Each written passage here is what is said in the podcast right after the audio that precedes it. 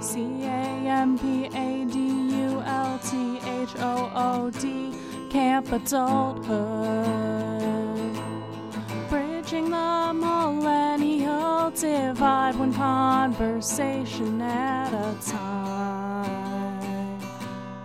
Interviewing guests, strangers, and friends. We hope that you enjoy your stay at Camp Adulthood. Hi, welcome to Camp Adulthood and the Resident Youth. I'm Camp Adulthood, Shay Keats. And I'm the resident youth, Maddie Yergi. And we are joined by a very esteemed guest, Allie Provost. I don't know. Esteemed is a very nice word. Thank you. I don't know. I think you may be a little bit of an internet celebrity, Allie. No. I was just looking at your beautiful website and really lovely social. So thank you. I, kudos to you, girl. Well, I'm definitely very honored to be here, and I'm so happy that Maddie reached out. So yeah, oh, it's been a long you. time to give. We'll have you introduce yourself, but Allie and I did. Uh, forensics, which people don't know what that is. it's, it's, ultra nerdy. It's speech and debate in high school, oh. but but competitively. Yes and we people would get really into it.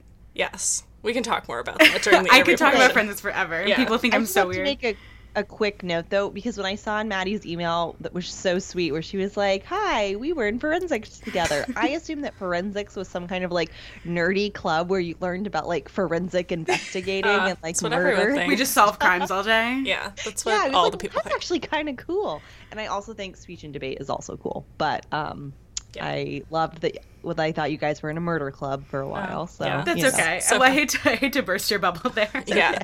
So, anyways, so. to place you, if you could maybe say what year you were born, where you grew up, and kind of briefly what you're doing now. okay. So I was born in 1992. I mean, it sounds not that long ago, which is mm-hmm. crazy, but it was oh. very long. Almost tw- it was 26 years ago. Um, I grew up in Birmingham, Michigan. I was born in Detroit, obviously, where yeah. Maddie and I went to school. And from there, I went to DC for uh, college and majored in finance, oddly Aww. enough, which is a yeah, very like twist of yeah. turns. And then realized that I just I loved photography and being creative and I realized that wasn't being tapped into in my mm. finance career. So that's kind of how I parlayed everything not like how, but yeah. where I ended up. So what do you do now? So right now I am a full-time photographer. I also have awesome. a blog on the side which is called Pret-a-Provost. It's a play on the French term meaning ready to wear, which is pret-a-porter. Mm-hmm and then I just inserted my last name, and I thought it was super mm-hmm. clever. Mm-hmm. But it is. I, I have to explain it to a lot of people, but I don't really care because I still love it. That's yeah. awesome. Yeah. Well, we'll get cool. more into that in a little bit. Um, so Shay, do you have a millennial moment of the week to share? I do have a millennial moment of the week. Um, it's a little it's a little heavier than some of our millennial moments. I just um, That's fine. Is it heavier than the dead body in the river? Oh my god! I'll tell you about it later. Um, no, but it's more like. Anyway, let me just say yeah. it. So, um, I have. I don't produce content quite like Allie produces content, but I do produce a lot of content for work and I've really been struggling over the past couple weeks, but particularly this week. I mean, you'll see I've been like totally dark on social media, even though I'm really trying to get a lot of content out there to get new clients. But it's because I'm really struggling um, with everything that's going on uh, with the Senate hearings for Kavanaugh, et cetera, right now to put my content out there when so many of my friends and acquaintances and mentors are, you know, posting stuff about being survivors of sexual assault and, you know, posting in solidarity. And I support that and I love that and I want to be supportive too. But then on top of that, a big part of my business comes from producing increasing amounts of content. So I really have been struggling with wanting to acknowledge what's going on in the world, but also not you know, but needing to put out content but not putting it out because it just doesn't feel appropriate. It feels frivolous. Um, and I came to some conclusions about that, which I'll be writing about on my blog on Monday. um, but it's it's really difficult. So I was interested to, you know, I guess maybe that's more of a campfire topic, but it really is my millennial moment, the struggling with social. So I was just interested, particularly what Allie feels given, you know, her social media presence. Yeah. That's actually a huge um, debate going on in the influencer world. Do you Ooh. do you talk about politics and alienate some of your followers, or do mm-hmm. you mm-hmm. just completely ignore it and post the pretty shoes with the pretty dress? And it's it, we're everybody's torn, really. Um, a lot of the influencers with um, I would say moderate followings have started to test the waters a little bit more mm-hmm. in terms of how far they can push the I want to talk about politics mm-hmm. um, border. Um, and they do post the backlash that they get, which I find yeah. interesting. There are people who will be um, immediately responsive and say, "I'm unfollowing you. How dare you support?"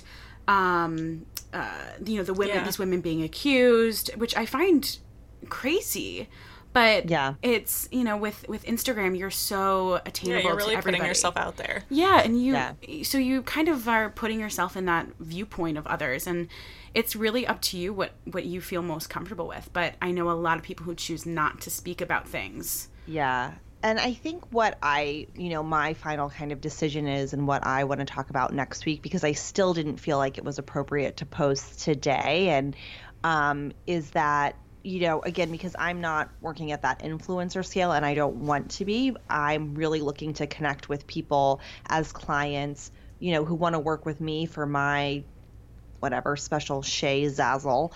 Um, and if you, you know, if you're a raging conservative and, you know, you're probably not we're probably not going to get along. Like i'm not going to be a good fit for you as um, you know a business consultant and coach. So i'm happy to refer you to someone else. So i don't really worry about um, necessarily turning people away. It's almost a good thing for me if i turn people away on a certain level.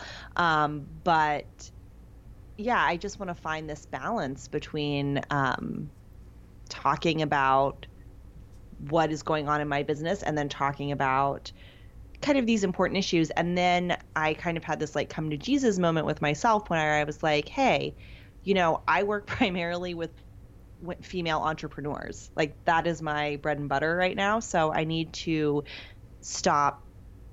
You know, my work does promote women, and that's a good thing. So I shouldn't be quiet, even if I'm not directly talking about, um, you know, the political situation. Yeah. So that is my heavy millennial moment for the oh, week. That was a lot less heavy than I thought it was going to be, to be honest. Okay, good. I wasn't I, like, yeah. Yeah. I mean, it could always be worse with me. No. My feeling too is, and I know some influencers do this where they have their like business persona, but then they also have like a personal, or they'll have like multiple yeah. accounts. Like I know a lot of comedians, even like I was talking to Justin, who we interviewed earlier this week, he has five Instagrams and they're all oh for like very specific things. That's and a lot the, to maintain. I only follow one, and I was like, oh, I thought that was the only one you had, and he was like, no, that's like very curated, very specifically. And I know Shay, yeah. like you've made the choice to like not have a separate like personal and like business Instagram. Yeah. Um, but that's like an interesting thing to consider as well, and it's also like you don't know what's going on in people's personal lives. Like obviously the stuff with Kavanaugh, like I watched all of the Senate testimony like all day yesterday at work. It was oh like riveted and it was yeah. very exhausting and I have a lot of conflicting opinions about it, but like honestly, I feel like it almost I'll play the devil's advocate here because it would have almost been a, a nice reprieve for me because it is so overwhelming to see like story after story after story like yes really crazy stuff like my coworker was showing me something that someone posted that was like horrific on her Instagram that was actually like it was someone who was actually in support of the women, but it was just like very graphic. I don't even oh want to go into it. Yeah. But she was like, this is a lot for a lot of people. So yeah. even to kind of break it up and have something a little bit more positive or realize that like there's so much bad stuff in the world, not to like bring it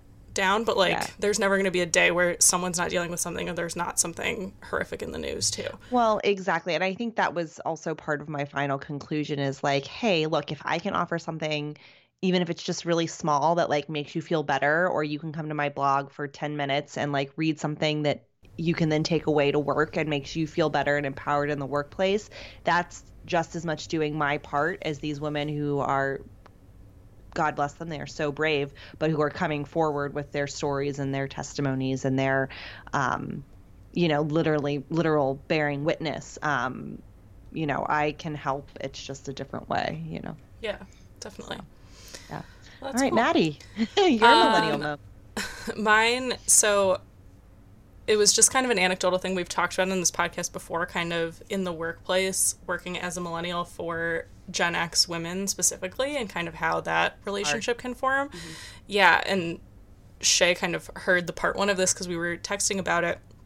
But my boss, who she's kind of on the younger end of Gen X, but she sent me this email that was like, it was just the way it was worded, it was like super, like, aggressive and very like cold and weird and I was like and I had like a negative reaction to it and then we had a meeting today and I was like all prepared. I was like these are all the things I'm going to talk about about why this email like sucked.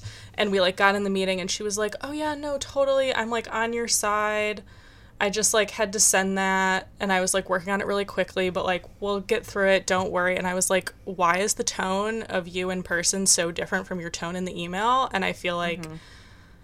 I don't know. I don't want to like generalize or stereotype people too much, but I feel like it's a very Gen X thing to be like very short over electronic communication, yeah. but then very like friendly and like I'm trying to be hip and cool with the young millennials in person. So I don't know. Yes. It's weird. And it's a very yeah. specific like type of kind of like type A Gen X like woman who's very successful in the workplace who communicates this way. Yeah. Which I found interesting. I will say though, for people who communicate like that. I mean, I have definitely communicated like yeah. that where I just have to send the yeah, email so very busy. quick. I'm yeah. on the run.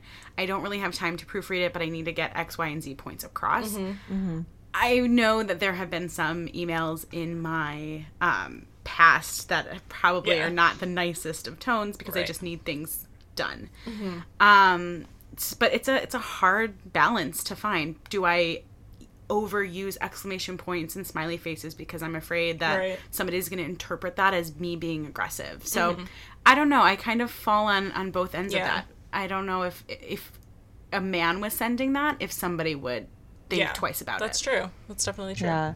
I mean, I think the thing is that people this whole email and written communication tone, people tend to fall on one end of the spectrum or the other and, you know, there is a way I think that you can find a happy medium where you don't have to be all emojis and exclamation points, but you also don't have to be, you know, so gruff. And I think it is something that Gen X women do, and I think it just has to do with where they fell in the spectrum of women's rights, where they were, you know, paving the way for us, and the hard way that they had to do that was be a little tough in the workplace, and they haven't totally given that most of them are still relatively young women, they haven't totally adjusted, I think, to the changing millennial uh, workplace. But um, yeah, I think there's definitely a happy medium. And sometimes it's as much as just including like one exclamation point. Like, for example, I always sign my emails, or 90% of the time, all the best. But instead of putting a comma, I put an exclamation point. And I feel like that one little even if I use no other exclamation points in the entire email, like for me, I feel like that just you know sends it off with a little sparkle and i don't really have to think about it or like people are going to be upset about it. Because they'll be like oh like it's a nice send off um, so i think it's just something you know you have to edit your own communication and you know and i mean like wide edit um, and make those little adjustments. Yeah so. I agree all right, Allie, do you have any millennial moments from your life? Yeah. Well, I actually, this morning, funny enough, I went to a panel with Harper's Bazaar. Oh, cool. Ooh, cool. And yeah, it was really exciting. And they had these women who were incredible entrepreneurs who were doing um, different things in their own respective fields of the fashion industry, which I thought was incredible.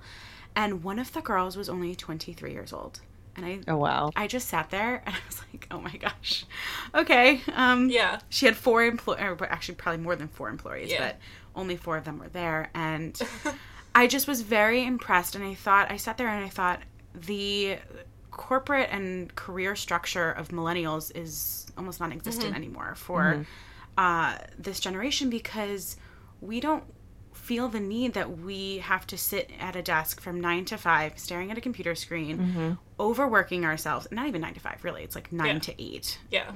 God forbid some companies, but Mm-hmm. um, it's you know people realize that there's there are better ways to making money and there are uh, easier ways to being happy, and Mm-hmm. breaking your back isn't one of them. And I think it's so incredible to see these women really taking charge in the entrepreneur entrepreneurial sector and creating them for themselves Mm-hmm. instead of waiting for somebody else to create it. And I just thought that Yeah. was really fascinating this morning, conveniently enough. Yeah. I really Yeah. like that. I think that's true. I agree. And I definitely struggle with that because I work in finance and Yeah. it is very like, even I've moved to like a newer company and it's less like that, but it's still very much like you come in at nine and like And 5:30 is, like, the earliest you could leave. monitored. Yeah, and you're in like an open floor plan office, which that's something that we've touched on a little bit on this podcast, but um not to get too into like the hot topics, but that everyone like if you survey people, people that work in an open floor plan office wish that they had more privacy, like wish that they had an office or something. And people that work in like the traditional kind of cubicle and office space wish it was more open. And so a lot of companies like WeWork and these different like space companies are trying to find a happy medium Right. Which is why when you go to a WeWork, it's like a weird like everything is glass and you can go. They have a lot of like conference rooms where you can hop in, hop out, all the like phone booths, but you still have the option. It's a lot more like optionality, but obviously most companies that's not going to work in like a permanent space with a lot of employees. Like you can't Right. make it so everyone has a phone booth that they could go into at every any time. Like it would just take up too much space. Um, so I find that very interesting. I think a lot of companies are struggling with it that have like a physical office presence where everyone can't work remotely. Right. It's interesting. Mm-hmm. Also, Yeah. it's funny that you brought up WeWork because this morning they had mentioned the female version of WeWork. Have you heard of it? The Oh, Riveter. Yeah. Yeah. And I just thought that There's was so of them. incredible, and that mm-hmm. everything is just like pink and Yeah. girl power. Awesome. I Yeah. think it's so fun. Yeah. Very cool. Agreed. Well, Shay, you're much alluded to. Oh, it's really top- not that big of a deal. It's just about No pressure. Um, you know, like body image and stuff like that. And I was like, I don't really want to talk about this with Justin, so I was like, I'll wait for. sorry, Justin. So I was like, I'll wait till we have a female guest. But I think it's also interesting that we have someone who is in fashion. So there were two things that kind of got me thinking about this. First of all, there was an article um, in the HuffPost Highline called "Everything You Know About Obesity Is Wrong," and um, it's just a really interesting article and to like really really distill it down. You know it basically says you know health is not measured by size um, and that people who are overweight um, don't get appropriate medical care um, because they can go to the doctor and be like hey so i broke my arm and they'll be like well you're fat and they'll be like no like i got hit by a car and they'll be like yeah but you're fat and they're like fix my arm Yeah. Um, Roxane Gay talks a lot about this. If you do you know who she is, Who she's an author. Roxane Gay. Oh no. Yeah, she talks a lot about this. She's very active on Twitter and has written a lot of stuff Oh wow, I have to about check this out. like very specific issue. Yeah. Yeah. And, you know, and I was thinking about that because I think what always bothers me about these kind of articles about obesity is I think like it is an important topic. And I think, you you know, clearly we have a lot of people in our country who are on, I mean, they have a lot of PC terms that I'm going to get wrong. So I'm just going to use the term obese and I, I am sorry um, because I'm just like nervous about the terminology. But, um, you know, we have a lot of people suffering with that, but I think we have more people who are in kind of like the average to maybe carrying a couple extra pounds um, boat. And we don't really talk about like what that means and what that looks like. And I think what really struck me about this article is like, I'm not a heavy person, but I've definitely put off going to the doctor because I don't want to get on that scale. Oh, And- really? Oh yeah, Oh, multiple interesting. times. And like I'm doing it right now because I'm not sick, but I like need a physical, but I don't want to get on the scale, so I like won't go to the doctor.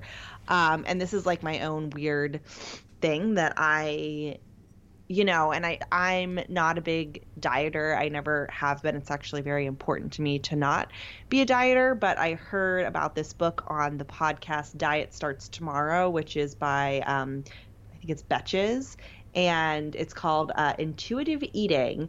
And it's the book is kind of boring because they like say the same thing 87,000 times. But at the end of the day, like it's these two nutrition nutritionists, um, Evelyn Tribole and Elyse Resch, and um, they're talking about how we have totally just as a society like fucked up our ability to know what it feels like to be hungry how to eat to an appropriate amount and how to not engage in certain like detrimental eating behaviors so anyway i guess that's like two different things that are kind of related. Um, and I just recommend everyone reads the article because it's a really interesting. Oh, and the photography with the article in the Highline was fascinating because they photographed, I think, six or seven morbidly obese people and they asked them how they wanted to be photographed. And it was so cool because some of them were like, I want to be photographed as like really powerful, and others were photographed as like hiding. It was really, really cool. So I just wanted everyone to take a look at that. That's very cool. Yeah. yeah. I feel like, yeah, there's a lot of different things. I, I guess. know. I like here's five thousand. Like going back to the original thing that you were talking about. I think that is really interesting. I have a friend who is obese, and she was actually just posting on Twitter, like yesterday or something. She was like going off about it because she was like, everyone always tells me how unhealthy I am, and like no mm-hmm. one knows anything about my situation. Like you're not a doctor. Like right. shut the fuck up, basically. Mm-hmm. Which I agree. Like it's very rude to come up to someone and be like, hey, what's going on with your life? Like, you know, strangers, or even if you're friends with someone, you don't know what their life is like. So I think it is very frustrating for those people, but it's also, um, like, I've talked about that friend specifically to other friends because I think there are aspects of her lifestyle that are unhealthy and it's concerning, like, as a friend, mm-hmm. and you want to help them. But it's like, but it's, how do you approach it? So yeah. that was something that kind of came to mind when you were talking about that, but then the main thing, I guess, of what you wanted to talk about was kind of people like roxane Gay calls it like Lane Bryant fat, like people that are like size 18 to like 24 is like mm-hmm. most women. Yeah. And that's not like obese at all, but that's like where most people are. And then people that are, you know, maybe a little bit smaller than that, like is a very underserved demographic in terms of body acceptance, I think, mm-hmm. because they're not represented in media a lot of times. And then when people think of people that struggle and, you know, even hearing what you said, Shay, I think if your doctor makes you feel shitty, like you should fire them on the spot. Like, right. Well, and stop. I don't even, and I think that's the thing is like it doesn't have, like in my experience, it hasn't, I haven't had anything, any experience with any doctor that made me feel bad. And again, I think I love seeing so many more body types in media now, but I rarely see someone who looks like me. Again, kind of in that, mm-hmm. like you either see the size zeros or the size yeah. 30s. Like, they talked about this. A lot of I was listening to an interview when the Amy Schumer movie "I Feel Pretty" came out. Yeah, because I feel like her body type specifically is kind of what we're talking about. Like, yeah. you know, she's not a super skinny mini, but she's not you know what I would consider fat at all. Right. And that's kind of what that movie was about was like the confidence of those people in the middle area. So I would recommend Shay if you haven't watched that movie. I thought it was pretty funny. Oh, I will. I know yeah, some other people didn't like it, it that much. Oh, you haven't? You have to watch. It it's really funny. Okay. I will um, watch it. I think I was a little turned off because her movie with Goldie Hawn was not very excellent. Uh, no, well, that, that you shouldn't base yeah. any judgments off of either of them. yeah, but I movie. had some big hopes for that movie. Yeah. No, I thought I thought that was good and I was listening to a podcast when they were talking about it and they were like, "Yeah, what makes it great is like it's most like you were saying, the representation in media is either like very skinny attractive people or it's like the fat funny friend right. who's like not attractive. But like Amy Schumer I actually think is like really cute and she looks like a lot of people that I know. She looks like me and my friends like, you know, it's kind of nice to have that and that's kind of like what most people mm-hmm. are like, but I think too it's like having it's cheesy, but it's like self confidence because there are always going to be shitty people. There's always mm-hmm. going to be the judgy person. There's always mm-hmm. going to be like you know. Mm-hmm. The person that when you take the extra scoop of ice cream is going to be like, oh, okay, give you or like, side eye, like, are you really you know, going to eat or that? the nurse at the mm. doctor's office. But it's I like, it. if the main problem is like how you feel about yourself, like there's nothing the media is going to be able to do or nothing that society is going to be able to do to make you feel better yeah. if you can't get over it yourself, you know? Right. Yeah and I think you know, and why I wanted to talk about these two pieces of media, the book and the article together, is I think what this intuitive eating book is talking about that's really interesting is just you know, again, that we don't really have any concept of how to nourish our bodies and all of these, you know, and I think we get even more inundated with all of this stuff now with everyone's pretty Instagram posts of their food and et cetera, et cetera, and their workouts and all of that. And I love looking at a lot of that stuff. Like, I love looking at pictures of healthy food because vegetables are pretty, you know, and mm-hmm. I like looking at workouts because I'm like interested in working out you know so it's not i'm not saying that they're necessarily a bad thing but i think there's a lot of um there's a lot of problematic things and i think our generation really is trying to come to terms with that to both like accept bodies but also accept a new form of wellness. And then also along those lines you know weight watchers this week changed their name. They're no longer weight watchers. Yeah, it's like, like what it's www which is stupid. Yeah it's the same it's thing. Like oh it's just watchers or something or like oh. wellness something. I mean, it's real dumb, and it's not yeah. going to last very long. But um, yeah. Anyway, I just thought all of that. How do you together. feel about it, Allie? So, yeah. I mean, these are both again very hot topics right now in the influencer world. Yeah, a lot of people who are really trying to make it big on Instagram are either a size zero or plus size. Yeah. That's really kind of what it comes down to. And so you miss this gray area of who are the normal like not yeah. i don't want to say normal but who are the people in the middle the average the average who, person but even even average is i think the average is what a 14 16 yeah. now um you don't see a ton of them and i think people are really trying to acknowledge the this middle area mm-hmm. And one of my friends, my good friends, Lydia Hudgens, who's also an incredible photographer mm-hmm. here in New York, she has really making a point to do street style of plus size women. Mm-hmm. And cool. really not alienating that group because when you think of traditional yeah. street style photographers, who are they it's photographing? Like photographing, people. right? Yeah. They're photographing the skinny models or the um, I, I want to list bloggers, but mm-hmm. you guys won't know them. But they're they're ph- photographing these tiny tiny people, and their clothes may not be the best. Yeah. But so what I love is that Lydia did a whole uh, Lydia did a um, collaboration with InStyle magazine where oh, she nice. was exclusively photographing plus size women. And it really shed a light on how these women were dressing yeah. for Fashion Week. And it's something that not a lot of people typically see because they're not really the ones being photographed. Right. Even mm-hmm. though they have incredible styles. Yeah. And the That's point. Awesome. Yeah, I think no one should ever feel shamed going to the doctors mm-hmm. because you're going to yeah. a doctor for a reason, mm-hmm. right? You're mm-hmm. not sitting you know, eating an entire yeah. chocolate cake and just never going to the doctors. Yeah. You're going to the doctors mm-hmm. for a reason. And yeah. just to make sure everything's in line. And so you never really know what's going on in somebody's health, in somebody's mm-hmm. life. So the problem with obesity and being a little bit overweight is that you kind of wear that on your exterior. Yeah, right. It's something that everybody can see.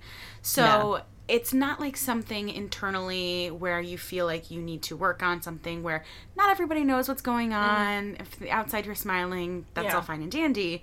But that's where I feel like a lot of people kind of give their two cents because they mm-hmm. can physically see it right when their two yeah. cents aren't really welcomed yeah yeah and i think um, again when i just i encourage everyone to read this article because it was fo- so fascinating um, it talks a lot about the reason you know, some doctors are just assholes, but a reason a lot of doctors have to do that, at least in the United States, is because it comes down to um, insurance. Mm-hmm. And doctors get paid, it's something like they get paid $26, like literally nothing, for like a general appointment with a patient. Mm-hmm. Um, so they have to kind of move that patient out as quickly as possible to get the person in that has the broken arm or the, you know, something a little more catastrophic mm-hmm. because then they're going to be paid, you know, $27,000 for that, you know, setting of the broken arm and the taking of the x-rays and all of that stuff. So um, that's why like someone with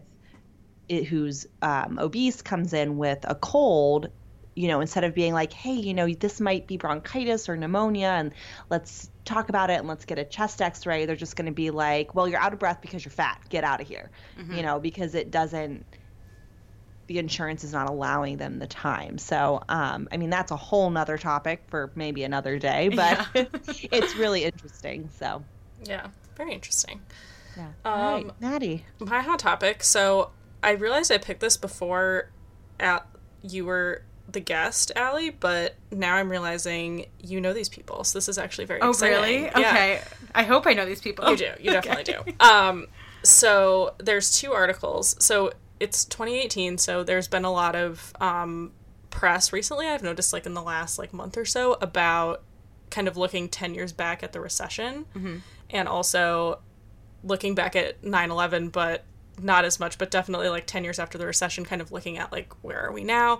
There was an article in BuzzFeed by Vanessa Wong, which was really interesting. Like I saw when they put the submission box up, and then the final article is like super fascinating and it's here how our here's how millennials' lives were changed by the recession 10 years ago. Mm-hmm. And they basically asked for all sorts of online submissions and then I think they chose like 40 of them. So it's a pretty long thing, but totally like diverse perspectives like across the millennial spectrum, which I really liked that they talked to both young millennials who maybe experienced the recession through their parents and then older millennials who were graduating at certain times like people that had student debt, people that don't have student debt, people that moved across the country, people that stayed in their hometown. So I really recommend reading that because I know we talk a lot about the generational divide in terms of like people Shay's age who graduated during the recession and mm-hmm. what that means for s- someone like me who kind of saw it at a distance.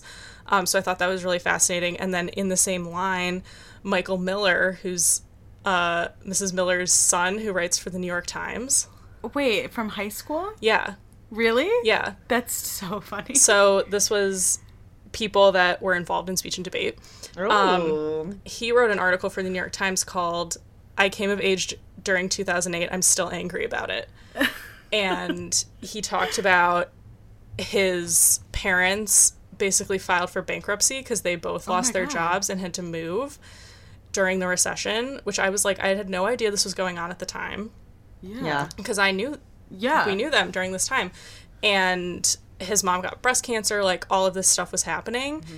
And basically they had to use like his college money to pay for like their house and all of her medical treatment and everything. Oh my god. Oh my and god. I had no idea. It was like very kind of sudden, so I recommend reading it because it's a very universal story, but kind of how I just got goosebumps. Like too. Oh his oh whole family was like turned upside down by this, and how they we're kind of trying to keep up this like suburban middle class like image, image while mm-hmm. dealing with all of this shit and like not having the wherewithal to like deal with it. Yeah. And graduating college or graduating high school and realizing that like for the welfare of your family that you can't use your college fund and then going he went to a really expensive school too, which like obviously that's a choice, you know. Mm-hmm. Right. You yeah, don't have no one's forcing you to do that, but that was kind of his plan. And now he's working for the New York Times and you know, he's successful, but he doesn't have like a super high paying job and he's in his 30s now. And so he wrote this really cool article about kind of looking back on that and like the fact that his parents are like older now, they're still working and everything. They had to move. And wow. so I just found both of those pretty fascinating. Yeah. You know, it's so funny because you had sent me, um, Maddie, kind of like the call for submissions for mm-hmm. that. And I went to submit and I was like, everyone's stories in the comments were like so tragic and so awful. I was like, oh, I don't think I can participate. well, that's what I found so great about it because there were some that were really uplifting. Like there were some people who were like, which I, I thought was good. Like there were some that were like, mm-hmm. yeah, my parents saved money and I went to a really expensive school and I have no student debt and like life was fine. Like it, it just passed me by during the right, recession, yeah. which like that happened to people. Like good on you. Um, and then there were some people who they were like, yeah, I there were no jobs in my town, so I moved away where I didn't know anyone and I basically like started life over and now my life is great and like if I had stayed in my hometown even if the recession didn't happen, my life would be shittier than how it is now. Like right. mm-hmm. so there were some uplifting stories, but they all kind of the recession played a hand in that. Like they would have made a different decision even mm-hmm. if the mm-hmm. decision ended up being a good one, but there were some uplifting stories, I thought. Yeah. But definitely a yeah. lot of like, I lost everything. There were also a lot, which I thought was really interesting, like, of people. There was one that, like, s- like really struck me and it was this girl and she was like I got a degree like the headline was like I got a degree that was useless and her degree was in psychology which I was like you can do a lot of stuff I, with I that don't feel like Yeah. that's useless. And I she think was there are like- a lot more ones that are useless. it read like very angrily and she was like no one told me that i wouldn't be able to find a job with this degree and like i don't know what to do with my life and it's like okay well like in that aspect i was like maybe it's a little mm-hmm. bit you and not the recession like Yeah, i'm sorry that's totally. rude Yeah. but like that was the only one that i was like okay this person is just like angry at their life but Yeah. all the rest Yeah. of them i was like yeah it sucked for a lot of people Well, especially because Mm-hmm. college majors don't really. Matter Yeah, Matter anymore. yeah we talk a lot about that on this podcast soapbox. like, yeah, it, I'm like, just get the degree. Yeah, just, Um, it yeah. really is just to show that you went to school for four Yeah. years. You had Yeah. an, a, an experience away from your parents and your bubble, and you were able to think on your own. Mm-hmm. It's all about just Yeah. personal thinking, Yeah. in my opinion. But And there was a lot of stories about unpaid internships, which, like, Mm-hmm. by the way, if it's really an internship and not something else, that's illegal in most places. yeah, most places. And to me, I'm like, what? Again, it's like the the choices that you're making. Like, if you're telling me in your story that like your parents were really struggling and you had to like fight to move out of your house, and then you're gonna like have an unpaid internship and then be Mm-hmm. upset when it doesn't pan out. Like, I have a little bit less sympathy for you than like Michael Miller's story, for example. You know, Right. so Yeah. And I think there are many stories like that, but I always, you know, I think there's a lot of resilience among particularly the ancient millennials because like we had to make it work. Um, yeah, definitely. There was a lot, like I said, a lot of really uplifting, pick yourself up by the bootstrap type stories that I really like. Yeah.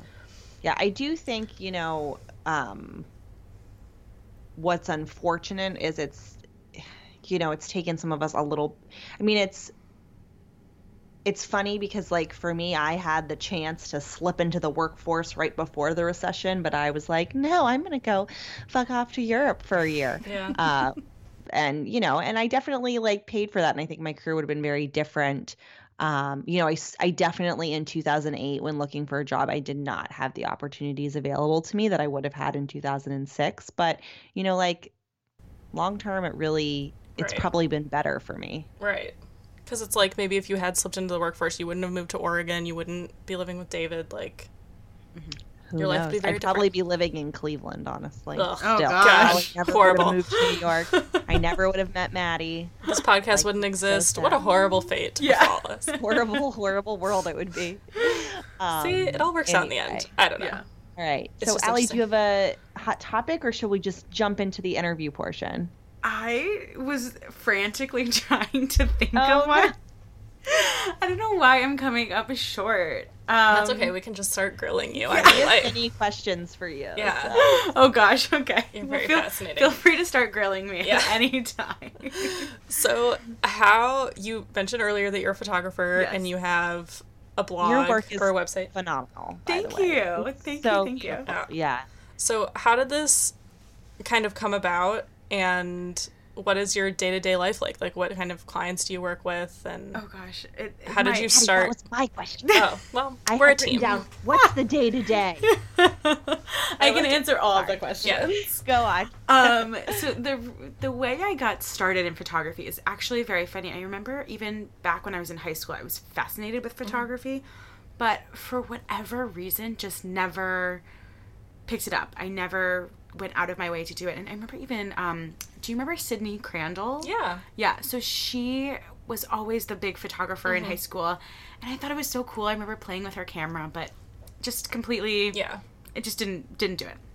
It wasn't until when I was in college I began working for Kate Spade part time throughout the school year, and I just fell in love with the styling and dressing up for work. It's probably the, one of the only places where you can wear a cocktail dress to work and you're not overdressed for work. And I just I loved my outfits, and so I started photographing my outfits just on my iPhone, right? The classic mirror selfie that everyone knows and loves today.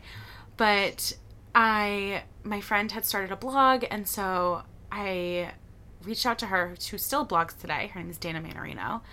Um, we're still really good friends, best friends probably. Um, we I reached out to her and I was like, you know what? When I was a senior, I was like, I really want to start my blog. I really want to get the wheels turning on this. And I just said, I need better photos. I had had a basic entry level starter kit DSLR camera, and I thought I was the coolest thing in mm-hmm. the entire world.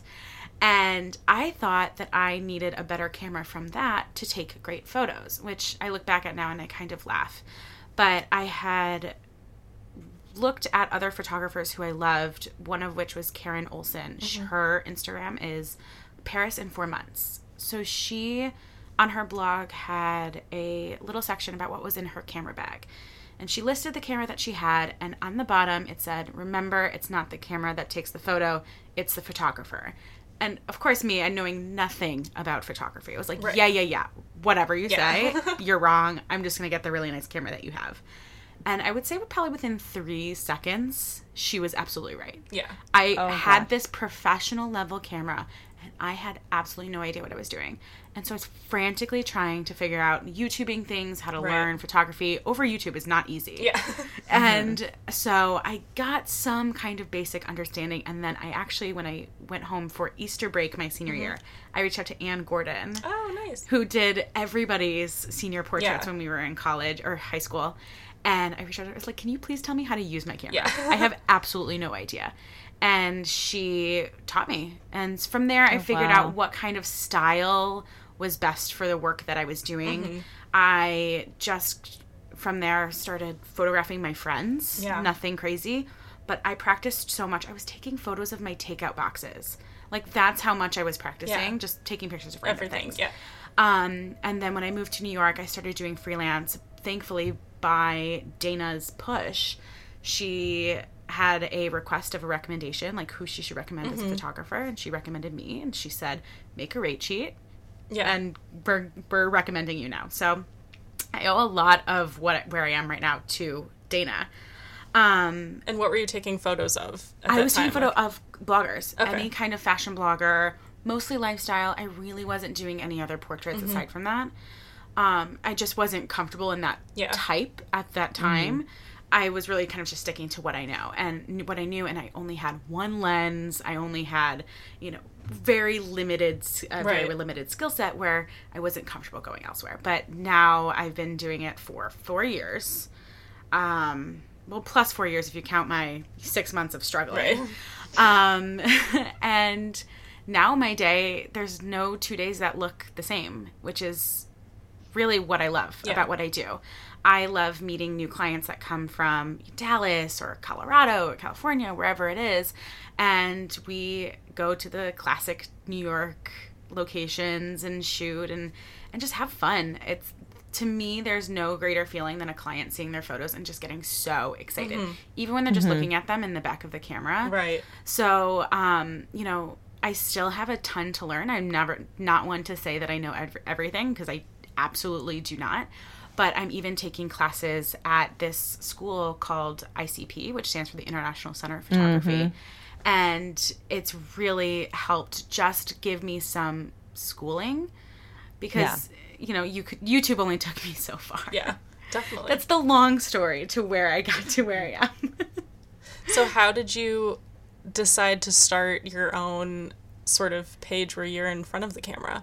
Yeah, well, because because I was dressing up so much when I was in um at Kate Spade, I just wanted an outlet to share that and I didn't want it to be so amateur where I was just taking my iPhone photos. Yeah. And it was very natural for me to do that. I really did that first and it kind of created the groundwork for photographing bloggers. So I had some kind of credibility and that I knew what I was talking about and I knew what look they were going for, even if they didn't actually see my other clients' work. Um, So yeah.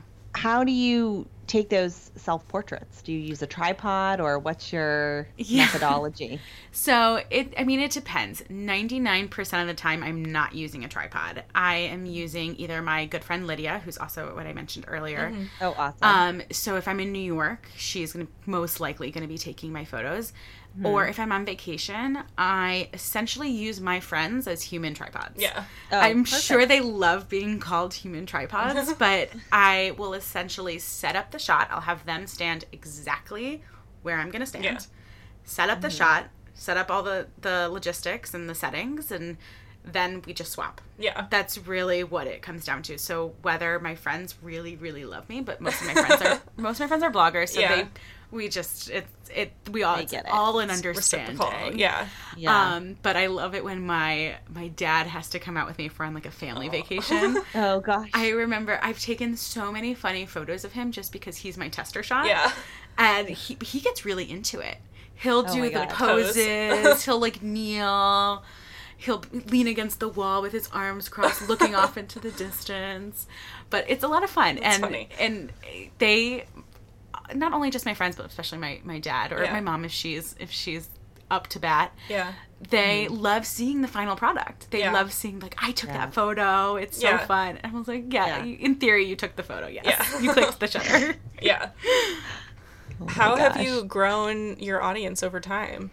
it it's taken a lot of work, and I think a lot What of are the tips? well, th- there's no overnight success, and I think that has just been reiterated so many times because our generation is so used to instant gratification. We want a million Yeah. followers tomorrow, and that's never going to happen, not legitimately. And I would rather, because I'm currently, I think I'm probably at like eighteen thousand.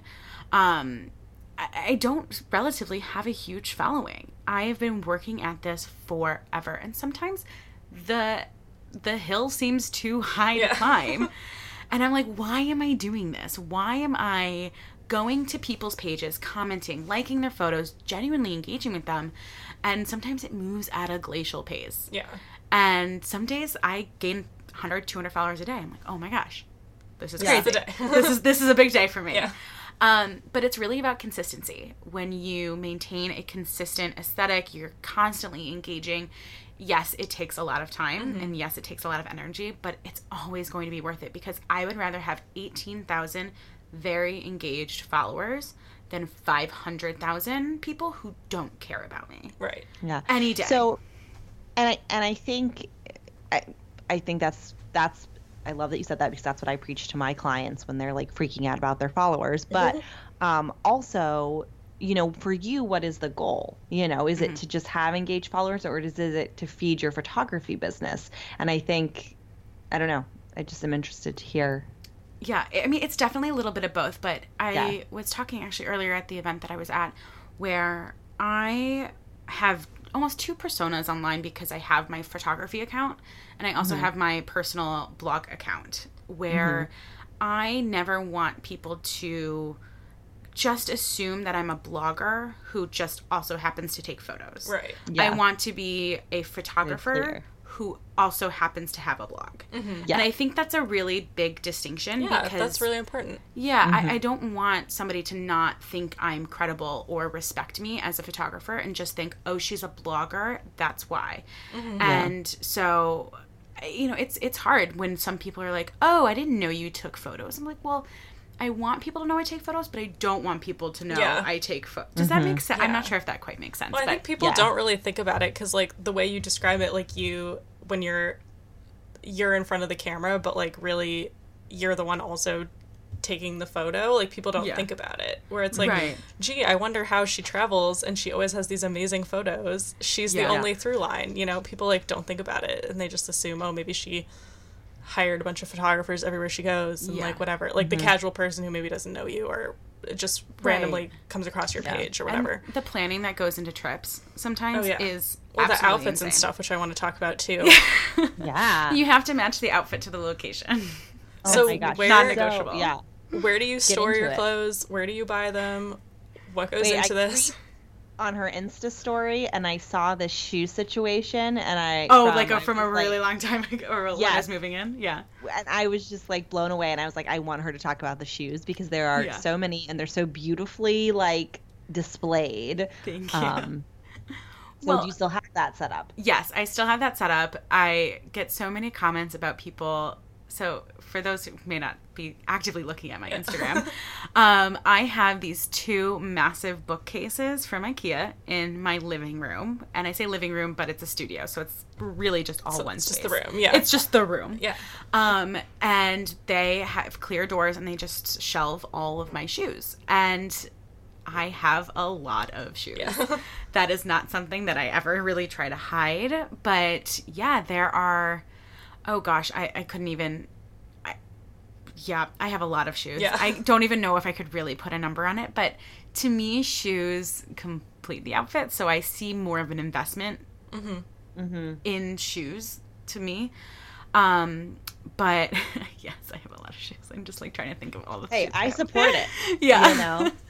Um, but I I, I, love it's, it. it's funny though because I get messages all the time from people saying like, "Oh my gosh, I showed this to my husband to say to see if we could put this in our living room," and he said absolutely not. I'm like, right. If I didn't live in a studio, Yeah. I would This not, would be not be the putting these in my living room. Yeah. Um. So I was like, I if in a dream world, I would have a two bedroom apartment, but Yeah.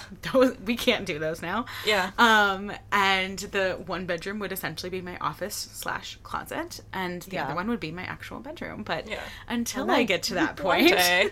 One I have I have the the plan Novel all concept. figured out. Um, to be determined when that's actually going to be executed. Yeah. But yeah, it's um, it's a lot of fun, and that's why I love I love my shoes. What's been like the most interesting like reaction you've got online or like someone that found you like out of the blue and you're like, How did you find me? Like what is Yeah. it like kind of growing this following organically? Yeah, well, I did get a marriage proposal once. That was Oh. real. That was really fun. It was tempting. It really was. Um, but he was like, it was. I can't remember the exact wording because I think I blocked the person. I Yeah. apologize. um, but it was like, it wasn't like a "Will you marry me?" It was a wife. My wife, will you be? It was Yeah. not coherent. Oh, Maybe he didn't speak I- English natively. Yeah, I was like, mm, not today. Yeah. you know, maybe tomorrow. Try back. Um, so that's probably the weirdest thing that I've gotten. Yeah. Uh, nothing though. I will say makes me feel better or happier that I'm doing what I'm doing is when people reach out and say, "Oh my gosh, I love. I just found your account. I love what you're doing." And I just started following. I, it's just so much fun to follow along, it's really and nice. it makes me feel like what I'm doing is making it, it's not making really Yeah. a big difference, but it's making somebody smile Yeah. throughout the day. Yeah. Yeah. Yeah. So how much Full of your. Yeah. how much of your time would you say is devoted to like your like photography business versus like the blog? Too much. Yeah. Too much time.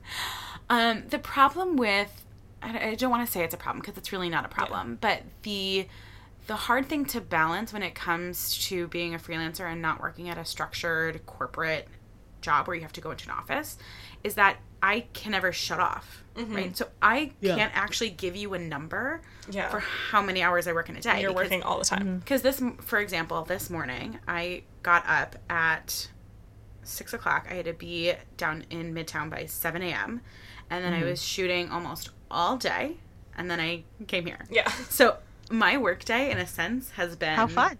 13 hours Yeah. which Yeah. is crazy for people to think about and they just don't they don't realize And that now you're doing press. yeah, and and I, you have to at the same time be constantly engaging on every single other platform Right. that you mm-hmm. have, and so people don't realize that just because there's a pretty picture online doesn't mean that it's Yeah. not. There isn't 13 hours of work that leads up to it. Mm-hmm. Exactly. How mu- what kind of engagement on Instagram do you do? Like how much time does that take? Like Yeah. going through like do you read every comment on I read page every each comment. Yeah. I read every comment. I read every DM. I read every single thing. Yeah. Whether or not I have enough The time. time to respond to things Yeah. is Right. definitely up for debate. But but you're definitely looking at it I'm. I'm looking at it and I try not to let it get I don't want to say get to my head, Yeah. but I try not to let things make my head larger than they are because I just always want to continue producing great content and um yeah. Do you have a moment or do you set boundaries for yourself about when you shut off? No.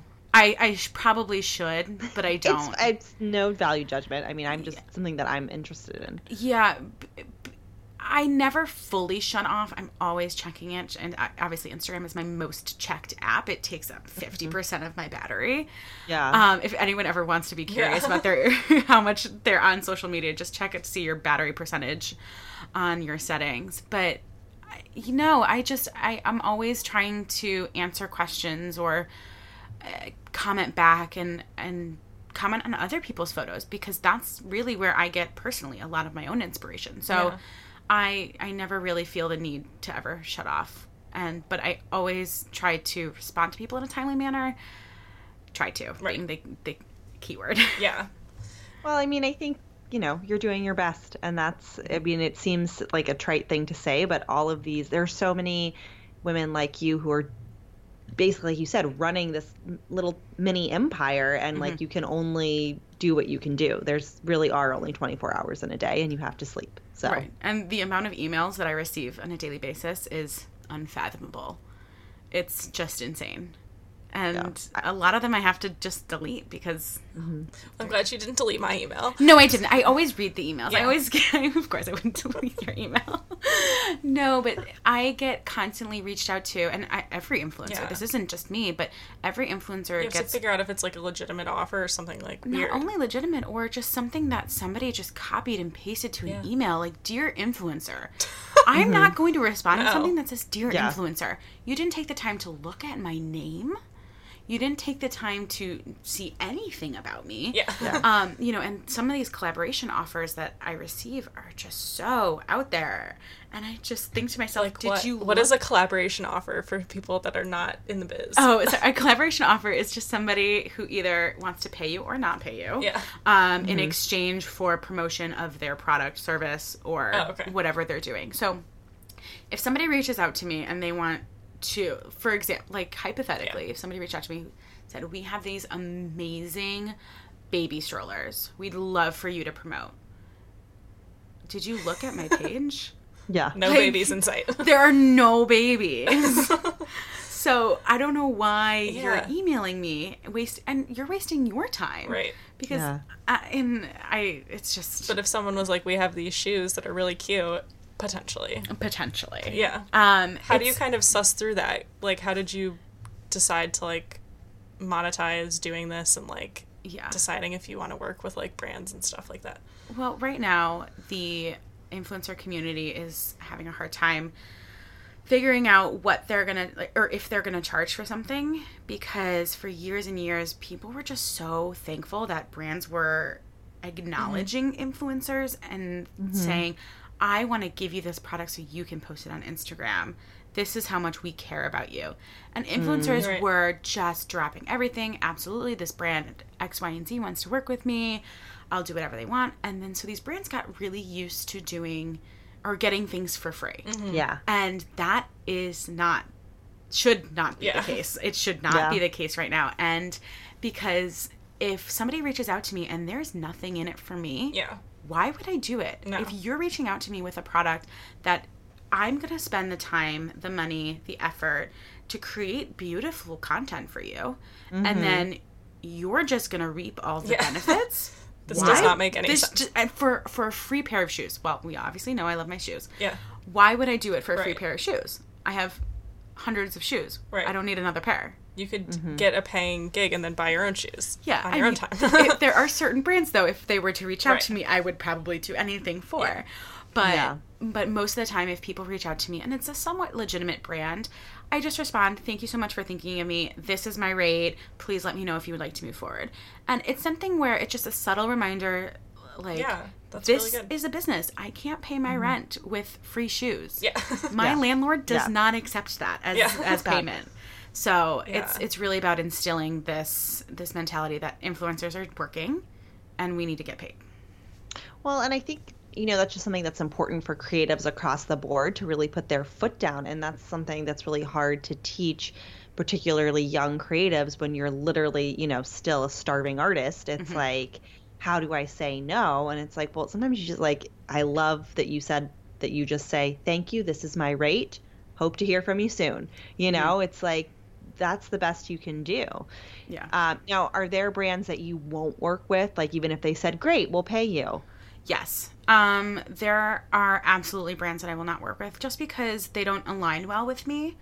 My I have uh, built a I've built a brand that's more aligned with a luxury consumer. I Yes. don't typically post about bargain and thrift shops and places where you can find things on deep, deep, mm-hmm. deep discount. That's just not, mm-hmm. no one's going to come to my page and think that that's what they're going to get. So if somebody's coming to me with a very, um, or if somebody's coming to me with something that's very off brand, I don't, I mm-hmm. don't obviously off brand is a very millennial term now. Yeah. Um, because everyone has their own personal brand. Mm-hmm. But if somebody comes to me with something that's very off brand, I will most likely say no. Right. I so you am don't not- want to delude your own brand. Right. Exactly. And you never want to alienate your current followers just because you need to get paid, which Mm-hmm. I understand. But that's why I'm very thankful that I have my photography where I don't need 100% of my income coming from my Instagram. Yeah. It's like so there is a um another podcast slash YouTube video that I love listening to that's a lot of influencer insights. It's done by the company called Fohr and the gentleman James that runs it, he made a comment saying if you were going to watch a television show and 50% of the 30 minutes, so 15 minutes of the 30 minute show was all commercials, would you want to watch that show? Probably not mm-hmm. No. because and so that's the the mentality we have to get in as we I, that's the mentality Yeah. that I have to get in where I can't have back to back to back to back to back sponsor posts. It's just not fun for mm-hmm. anybody anybody mm-hmm. in general. Right. Yeah. yeah.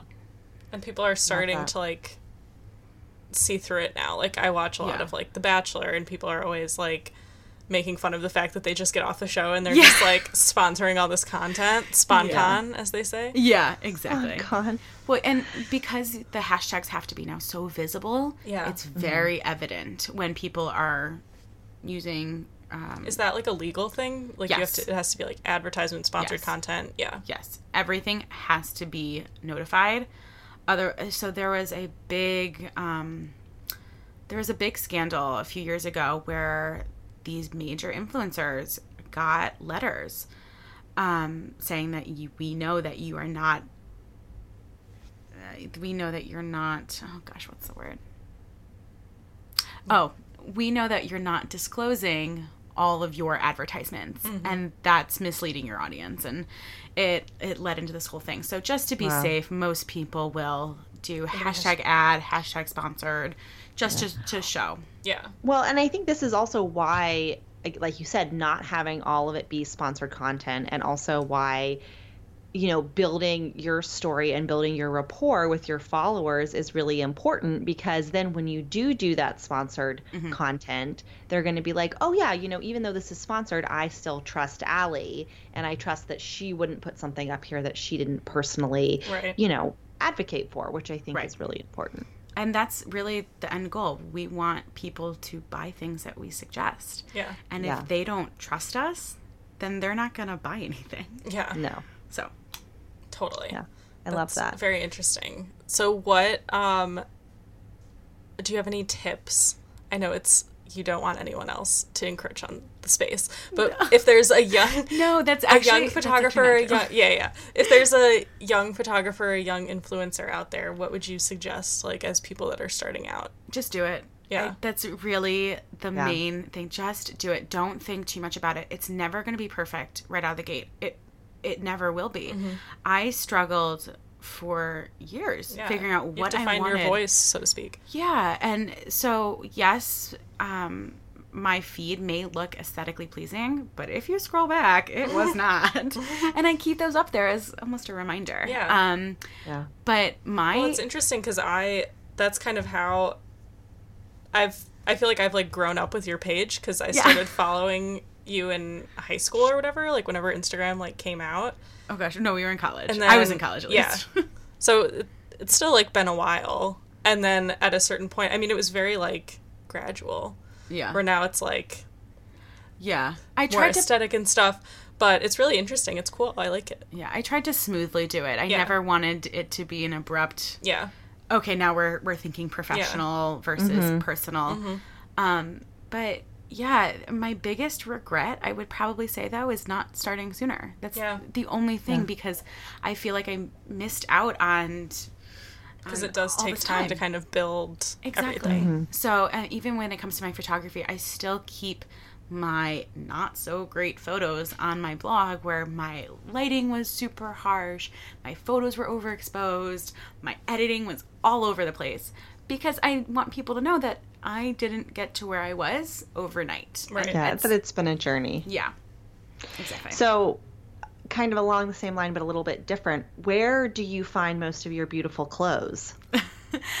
all over. I if I'm not working, working out in the field, I am sitting and online shopping like a cra- like a crazy person. um, my favorite store that I shop at, and it's really just online, is Net-a-Porter. Mm-hmm. That mm-hmm. to me is one of the easiest, smoothest shopping experiences I have ever had in my life. Now, it is definitely a higher price point. Mm-hmm. They have everything from Madewell to Fendi on there. So there's a huge range, but they list the sizing, what size the model is wearing, the length of the item, and every single uh, measurement of each size. So you really know yeah. if something is going to fit you or not. And it just, to me, and they have same day delivery in New York City. Oh, which that's is, awesome. Which I dangerous, take. I'm it's sure. So dangerous. It's not even funny. Um, but yeah, and they have beauty on there. They have travel accessories. They just they have everything.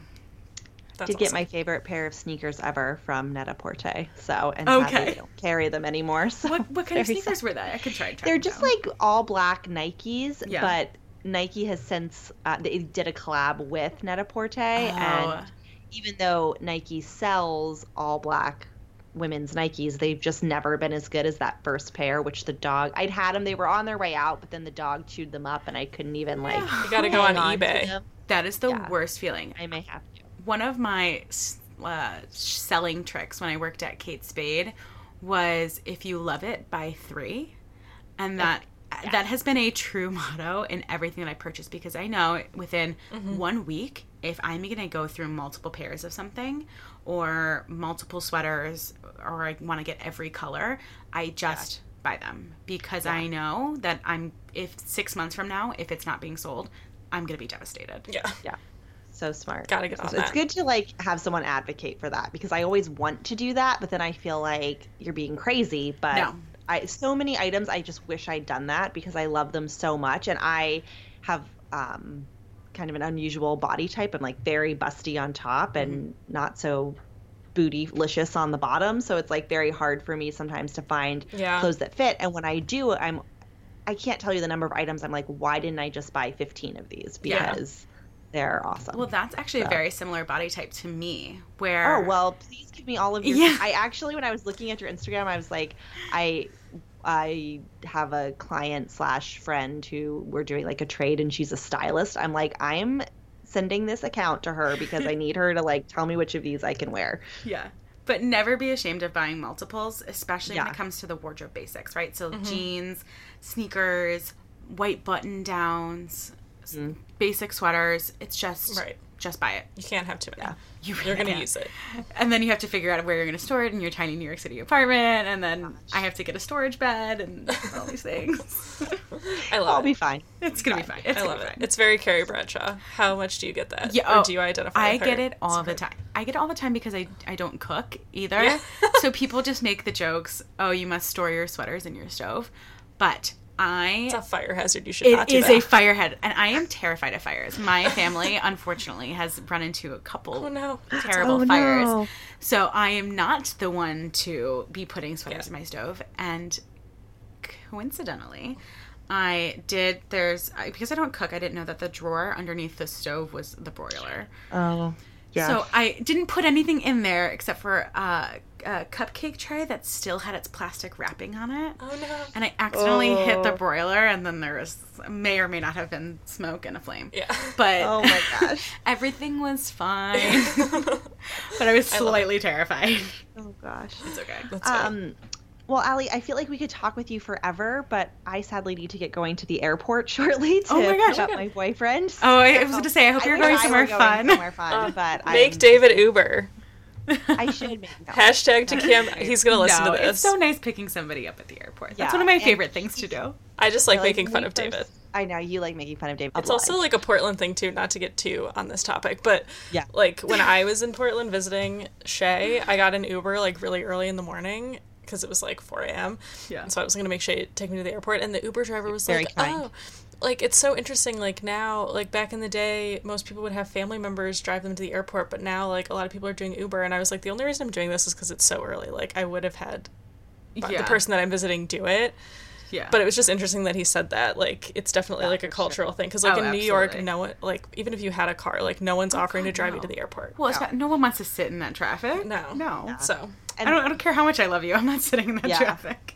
And there were times when I went to the airport on public transportation to pick, like, to collect Oh, someone. yeah, I've done and that too. Hard pass. back. No. And I was always like, "This is the worst. Why Yeah. am I doing this?" Well, All right. anyways, So anyway, we'll wrap. We're moving into the archery range. Yeah. Uh, here in the archery range, we're going to ask you a series of rapid fire questions. Oh, God, okay. Um, just answer quickly whatever's coming off the top of your head. I'm like um, getting nervous and now. no, it's okay. Don't be nervous. It's pretty easy. Uh, favorite book. Or it can be a favorite. It Doesn't have to be the. Okay. It doesn't have to be your most favorite. We don't judge. Okay. Are you there, vodka? It's me, Chelsea. Love it. Oh, It's the, so my good. favorite book. Okay, but Uh, favorite TV show. oh, the marvelous Mrs. Maisel. I need to. do it's so good. It Sorry. just just even just for the clothing alone, I'm obsessed with it. Yeah. And I found the vintage shop in Chelsea where they get their clothing from. But I digress. Um, Shay, your turn. Oh, favorite. Uh, that was favorite TV show. Favorite movie. Oh my god. No, Mean Girls. I I have to do Mean Girls. Like. Yeah. It's a good millennial classic. Yeah. Um, favorite uh, blogger or influencer. Blair Eadie. You don't even have to let me think about that. She is the person that How I do you just spell that? Or Oh, oh, it's so her Instagram is B L A I R E A D I E, and then she puts a B E E on the end because those are her initials. okay. Very she's cool. she's the one who really just made me fall in love with Yeah. blogging. Checking her out. Yeah, Uh, favorite childhood snack. Reese's, Oh, same. just obsessed. Love But it. but when they're cold, not. I don't want Not anything like a hot. mushy. Reese's cups or Reese's pieces. Reese's cups. yes, You I have agree. to either Superior. either refrigerated or frozen. I don't want any of this warm, warm chocolate stuff. It's a warm chocolate situation. Um, favorite place in New York. Maybe to shoot photography. Top of the rock. Oh, that's cool. I love the top of the rock. that. Anytime a client wants to go to the top of the rock, I'm like, yes, done. Oh yeah. Mm-hmm. That's very Uh, cool. Favorite place you visited uh, that is not New York. Oh, that's hard. I go to so many places. Um. mm, Okay, I'll just say I'll just say Paris because that's what. Sorry, the dogs are so there's kind of like dog conference going on. What is your answer? um, I would just say Paris because I went to school there. I just love it. It's my second home. Oh, Love that. Well, this sounds like a great place to end. yes. We've asked all the references. Allie, please share with our listeners where I, I know we've already talked about it, but share one more time where we can find you on the internet. So on Instagram, I am at Allie Provost. It's spelled A L L I E P R O V O S T as in Tom. And then my website is pretaprovost.com. So it's P R E T A P R O V O S T. And then if you really want to follow my photo account, it's preta photo. P R E T dot A dot photo. Nice. I'm Awesome. surprised you were able to get that. Really? That's awesome. So I Yeah. couldn't I couldn't get preta photo without the dots. Oh, but, But- still, it's very good. But I was like, I was fine. Yeah. I'm fine with it. Very cool. Thank Yeah. you so much for All right. being here. This yeah, is awesome. thank you, Allie. Thank you guys so much for having me. It was so much of fun. Of course. What a delight. Um, all right, campers, we love you, and we will talk to you next week. Bye. Thanks for listening. Camp Adulthood is hosted by Maddie Yergi, Resident Youth, and Shay Keats, Camp Adulthood. We are produced by Jenny Mayfield, and this episode was recorded in Maddie's living room. You can find us on social media at camp underscore adulthood. You can email us hello at campadulthood.com, and you can visit us at campadulthood.com. Please also find on our website there are links to our Patreon page where you can be a subscriber and there are many cool prizes. Thanks, campers. We hope that you enjoy your stay at Camp Adulthood.